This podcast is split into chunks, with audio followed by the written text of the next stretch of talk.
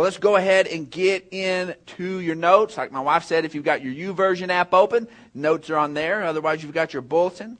And um, this is Palm Sunday. Palm Sunday is the the day, like the the guys talked about, when Jesus came in and is and came into Jerusalem. The rest of his life, it's, it's the beginning of the last week of Jesus' life, and it all centers around Jerusalem.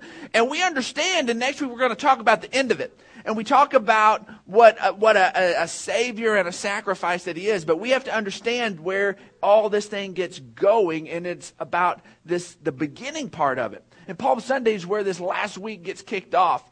And so the first thing in your notes, you see that Palm Sunday is about Jesus being the king. It's about him being the king. Now, when we come into Palm Sunday, when we study Palm Sunday, when we look at Palm Sunday, then we need to know what we're looking for. Otherwise, we may kind of look at it and read the story and maybe look at it through the wrong filter. But this is about Jesus being the king. Now we talk about him being our savior and we talk about that, that we have no better friend than Jesus and he is all of that, but we can never, ever, ever, ever forget that Jesus is our king. That he's come to rule and to reign. That he has a kingdom. That we're to follow him that all of those different things. Because see, if we don't know what we're looking for, we're, we're gonna we're gonna get the wrong thing. This is baseball season. My young, youngest son Carson is playing baseball, and it's like baseball practice and games like constantly, and it's just baseball, baseball, baseball, and and um, I was reminded of a story about the, the old manager from the 30s and 40s of the Chicago Cubs, a man named Charles Grimm. And of course, managers are always on the lookout for new talent, so they have their scouts out checking out the talent. Well, one of his scouts gives him a call back at the at the clubhouse, and and the, he had his scout on the line, and uh, his scout calls him and tells him, he goes, "I've got the greatest young pitcher in the land. This guy is absolutely incredible." Says he struck out 27 guys in a row. Nobody even got a bat on the ball till somebody got a foul after there were two outs in the ninth inning. Finally, somebody got a foul says, says What do you want me to do about this? I've got him right here. What do you want me to do? well, he didn't hesitate. Charlie Grimm didn't hesitate at all. He said, Get the guy that hit the foul. We're looking for hitters. he knew what he wanted.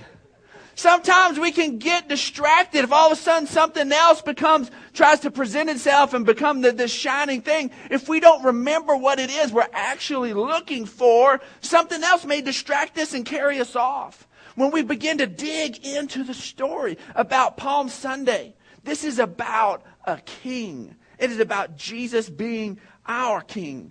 Matthew 21 says, As they approached Jerusalem and came to Bethany on the Mount of Olives, Jesus sent two disciples, saying to them, This is where Jesus goes and hijacks a donkey. Says, To the village ahead of you, and, and at once you will find a donkey tied there with her colt by her name. There are times I would like to commandeer a ride. I'd send a couple of disciples to go get me a pony. Nice Mustang. A blue one. Thank you very much, my dear. We're on the same page together.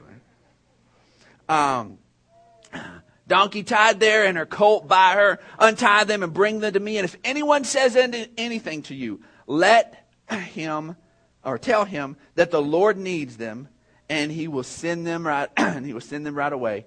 This took this took place. This is the whole reason this has taken place.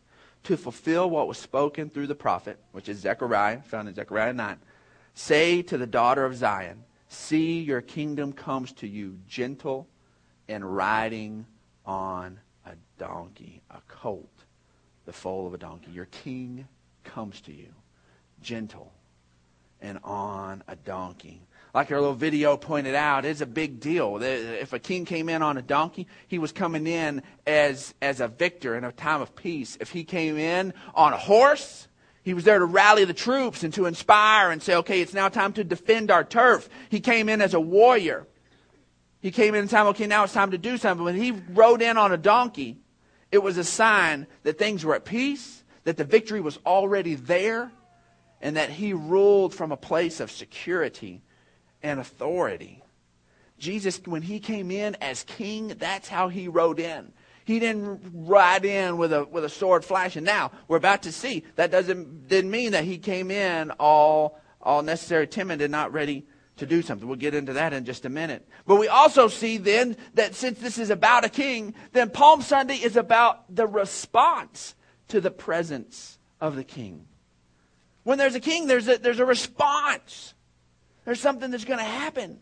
That was one of the great things about, about going and doing youth events. I started in ministry as a youth pastor. Youth is in my blood. I just absolutely love doing youth stuff. It is so incredible to just watch the transformation, watch God move in their lives. Amen. And it's just cool to watch them come into the presence of God. You what, we had a nice little time of, you know, about 18, 19 minutes of worship. It was great. I enjoyed it. But it was cool to be with about 10,000 teens that worshiped for an hour and 45 minutes because they wanted to. Not because somebody made them, because they wanted to. There's a response to the king. That it was just, ah, there's a response. And we see in Matthew 21 that there's some responses. The disciples went and did as Jesus had instructed them. They brought the donkey and the colt, placed their cloaks on them, and Jesus sat on them. So we, the first response we see is there's this response of obedience by the disciples.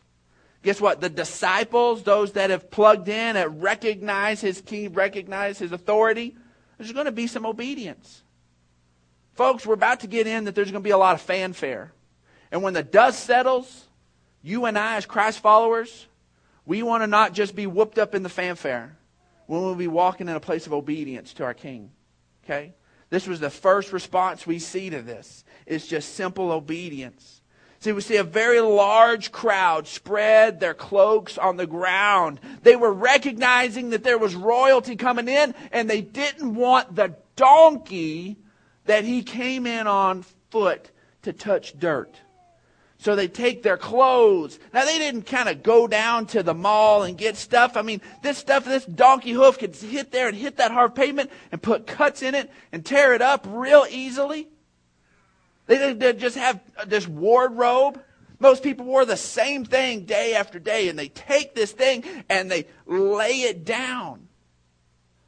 And they're recognizing his kingship as they're coming in and he's riding in and they're laying down these and while others cut branches from trees and spread them on the road we get from from john's account the, uh, the whole truth that there were it was palm branches that they had cut john's the one that brings that detail in there but they bring these and they cut these in and they begin to lay them down and the crowd went ahead of him and those that followed shouted hosanna to the son of david blessed is he who comes in the name of the lord hosanna in the highest and when jesus entered jerusalem the whole city. The whole city was stirred. Now, this is Holy Week for them. This is Passover. This isn't just a regular old home crowd of about 50 to 70,000 that lived in Jerusalem on a day in, day out basis at that time. Because of the sacrifice, because of the time of year, it had swollen to anywhere between 250 to 300,000 people there. Jesus rode in and when in the biggest, busiest time. And this whole city is in an uproar, shouting, Hosanna in the highest. In Mark 11, it says, Blessed is he who comes in the name of, blessed is the coming kingdom of our father David. Hosanna in the highest. When you look at the Greek, that actually means what they are shouting. And the best translation is save now. Save now. Save now. This was an oppressed people. This was a people that had the splendor of Solomon and were now dominated by the Roman Empire. These were the guys that when we read, go the extra mile, that Jesus says, go the second mile, the only people that that applied to were the Romans that could look at them because they were an oppressed people and say, hey, I want you to carry my bag a mile. There was nothing they could do. And Jesus said, you know what? When that happens to you, I want you to respond. I want you to go the second mile. This is the of this just oppression and just this domination. And they hated it. They despised it. And here comes their king, and they're ready now. Save now. Save now. Let's get this done now. And you know what? I think that that was a good response because the word tells us, guess what? Today is the day of salvation. Today is. If your heart is ringing out for a king, guess what? It's screaming, save now. It's not, God, leave me in the lurch for a couple more months and then, you know, save me. No, it's screaming, save now. And that is what they are shouting. That is the response of these people. Now, sadly, sadly, we get less than a week. I tell you what, you think thing, you think people can come into the media and be, be all awesome and then like disappear fast in our day and age with, with, with Twitter and all the stuff that we've got going on? Jesus is, has this parade, this parade, okay, that freaks out the that freaks out the people, the, the priests and all them, so much so that we're about to get get into something else in just a minute. But it, it, it's just that here's this king, and that just when we get to Friday, and the, and he's been beaten and arrested, and everybody that's around him has run out on him, and he's all alone, and they're trying to figure out. There's this crowd of people that are shouting, "Crucify him." Crucify him. See, the problem with getting wrapped up into just the fanfare of Jesus is if things don't go the way you think they're going to go. They thought that he was about to bring it. They're going with it. Save now, save now, save now. All of a sudden, they're poking out their chest at the Romans that they're looking at. We're about to bring it. Our king is here. We're done with this. And then the week goes by. And it's not what they're thinking. So all of a sudden, uh, he must not be it. Now what do we do with him? We'll kill him. We're done with him. We're what we thought he was. If we just get whooped up in the fanfare and we don't purpose to walk in obedience, when things don't go the way we think, the Jesus we thought that we were going to have, the way we thought things were maybe going to roll, we end up kind of trying to discard it and put away. We don't want that. We're Christ followers. We're the ones that walk in obedience. We're not going to get whooped up into this, into the frenzy, and just be fans. We're followers, not fans.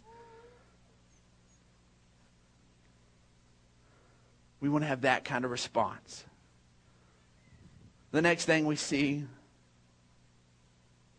is that uh, Palm Sunday is about that our King has come to set things right.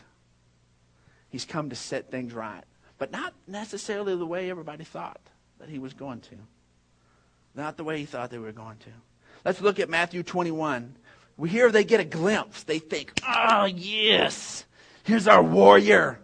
Here's our warrior. Here he is. He's coming. We're singing Save Now. And this is just flows right into it. We're out of out of the, the them shouting Hosanna in the highest. We get into verse 12, and Jesus entered the temple area, and he drove out all who were buying and selling there.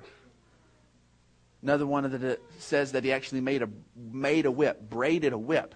He's there in there, looking all Indiana Jonesy. Got his Jesus hair blowing. Pa-cha! He's tearing it up.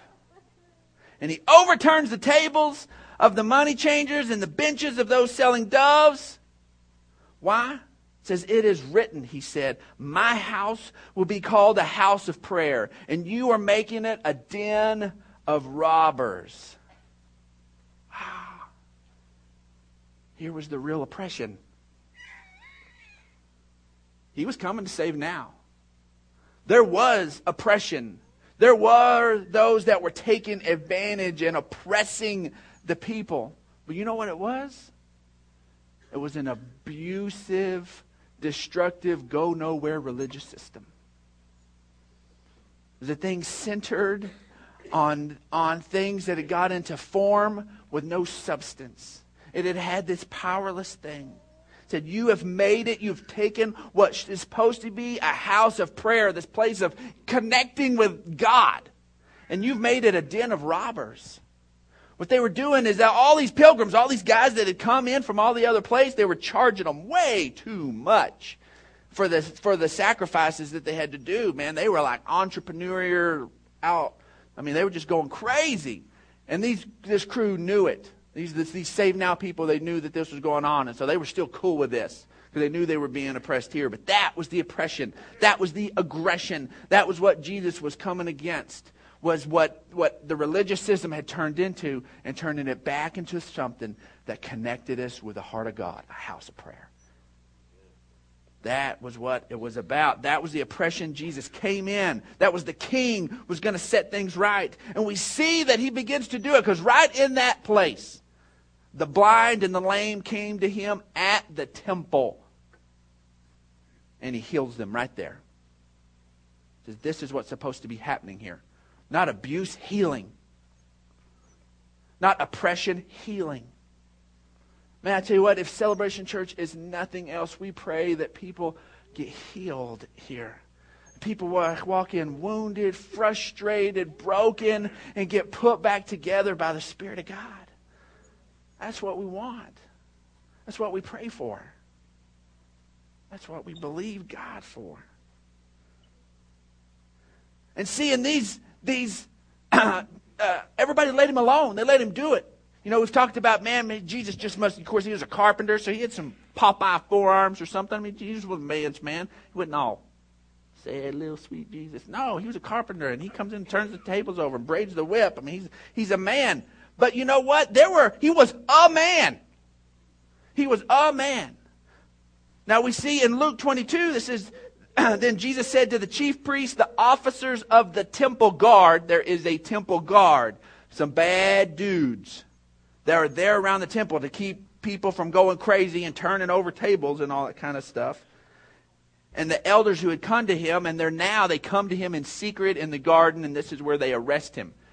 These temple guards. So, where are these temple guards when Jesus is flipping the tables? They're all freaked out because the whole crowd is on his side.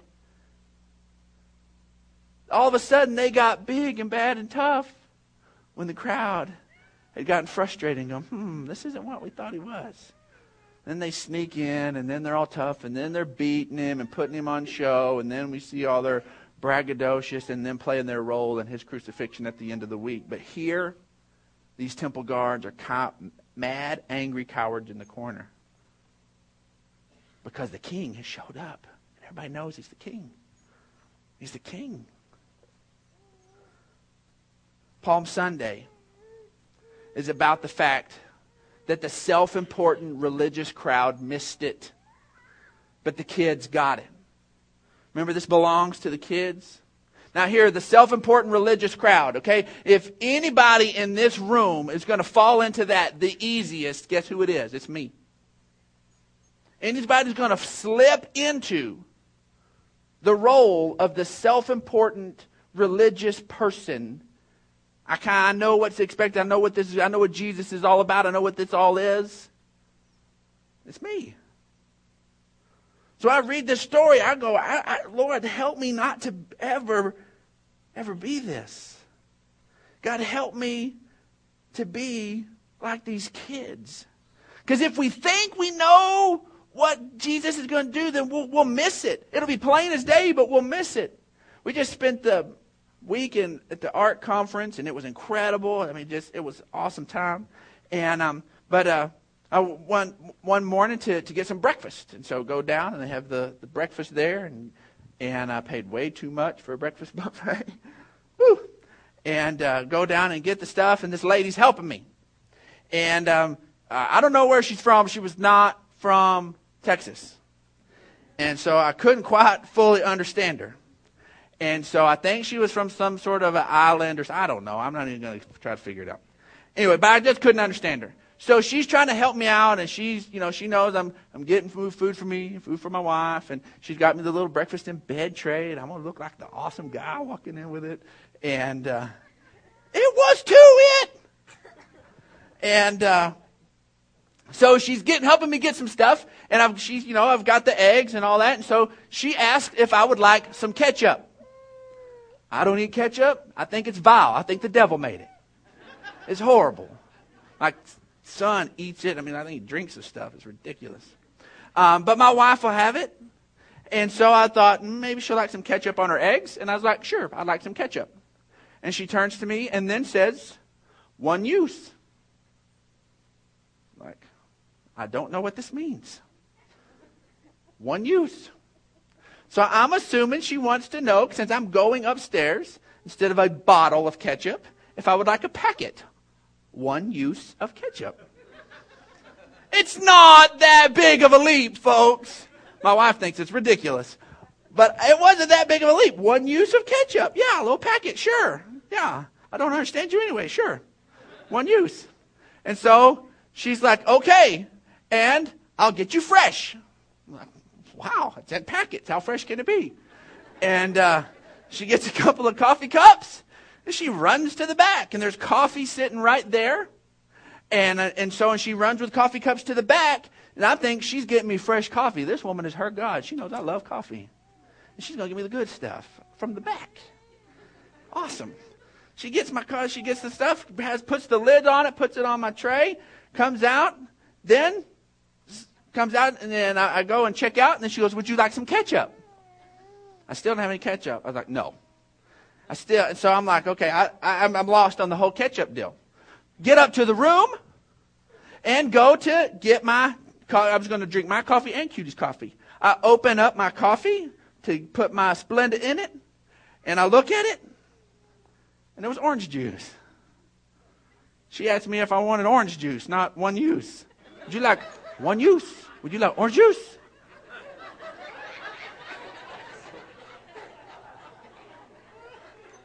My wife made fun of me all week. I did something even mildly goofy. And I, she'd go, one use. I'd make a wrong turn, hear the turn on the wrong thing with stupid GPS. The reason it has a woman voice. Oh, Lord.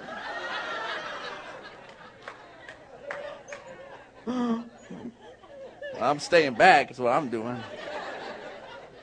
And she said, one use.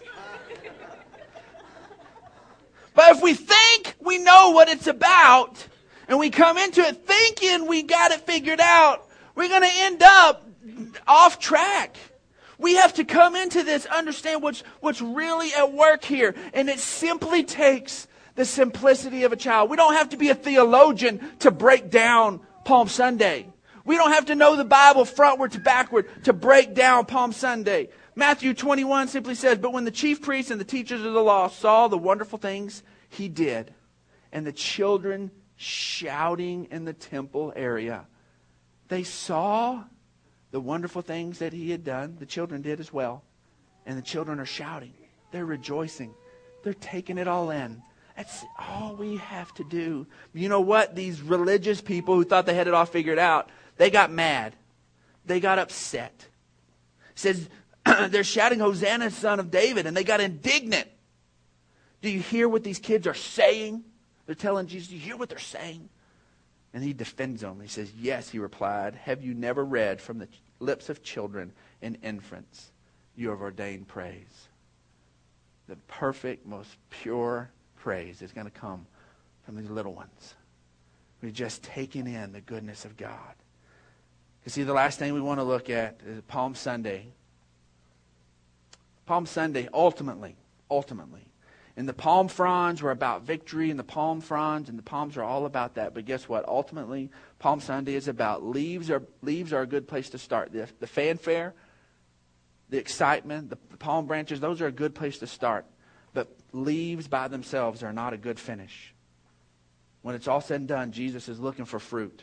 And we see this because he illustrates it because he immediately, in verse 17, right after having this encounter, he walks in and he left them and he went out of the city to Bethany where he'd spent the night. And early in the morning, he was back on his way to the city and he was hungry and seeing a fig tree by the road, he went up to it and found nothing on it except leaves. Folks, we're Christ followers. If all we do is get wound up in the fanfare and have the leaves without any fruit growing, we're going to miss the boat. It's not just about the leaves. It's a great place to start, but that's not where we're going to stay. He said, May you never bear fruit again. Immediately the tree withered, and the disciples saw this and were amazed and said, How did the tree wither so quickly? He said, If I tell you the truth, if you have faith and do not doubt, not only can you do what was done to the fig tree, but you can also say to this mountain, Go throw yourself into the sea, and it'll be done. If you believe, you will receive whatever you ask for.